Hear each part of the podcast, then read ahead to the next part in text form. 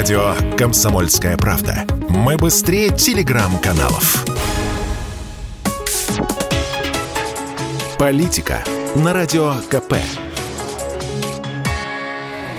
Владимир Ворсобин, «Комсомольская правда». О наших временах будут снимать не только фильмы, не только киношедевры уровня «Спасти рядового Райана», «двенадцать мгновений весны» или, не дай бог, «Список Шиндлера». Похоже, Господь Бог снова усадит человечество за школьную парту, чтобы снова рассказать нам, балбесам, что такое хорошо и что такое плохо. Философы, писатели, богословы должны уже сейчас начать искать ответ, почему мир сошел с ума и когда он выздоровеет, с каким он станет. А пока президент Украины Владимир Зеленский призвал западные страны ограничить въезд для россиян. О каких бы россиянах ни шла речь, Речь, отправьте их обратно в Россию, заявил Зеленский. Тогда они поймут, тогда они скажут, мы не имеем никакого отношения к этой войне.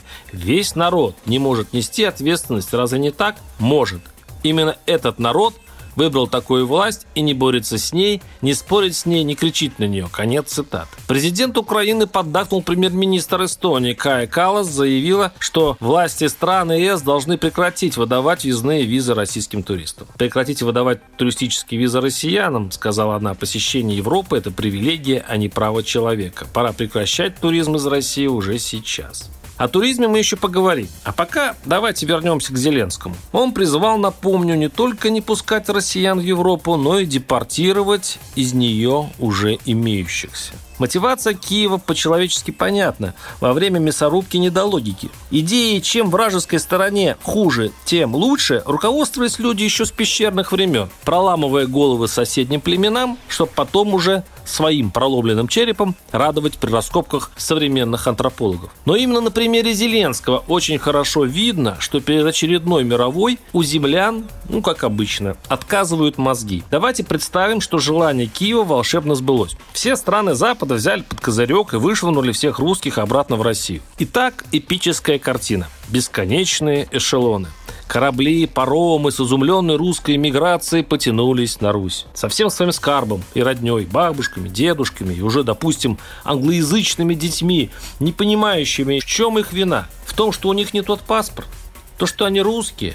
Я уже вижу прикованным кандалами к вагонному столику российских граждан Каспарова, Ходорковского, Волкова и других борцов с режимом с тоской, ожидающих прибытия в русское СИЗО. Будет насильно депортирована та эмиграция, которая уехала еще весной в знак протеста против военных событий в Украине, а большая часть скорее из-за страха. Часть беглецов не хотела подписываться под то будущее, которое вдруг засветило в нашей стране. И тут не надо быть Нострадамусом или его русским аналогом Жириновским, чтобы не заподозрить сразу несколько проблем. Первое. Вот чисто технически, как? В Европе опять появятся лагеря, пусть не концентрационные, назовем их пересыльные. К людям в квартиры будут стучаться полицейские с собаками и с криками «быстро-быстро» гнать их на вокзал? Не ужаснется ли сама Европа от такого зрелища? Не напомнит ли это ей времена столетней давности? Не задумается ли она, стоит ли помогать Украине, когда уже непонятно, где добро, а где зло? Те русские, кто за границей был противником Кремля и кого насильно запихнув в самолет и отправят куда подальше, не станут ли в каком-то смысле его союзником? Их же предали те, на кого они надеялись. И пропаганда Кремля, утверждающая, что все противоречия с Западом основаны на его русофобии, вдруг станут реальностью.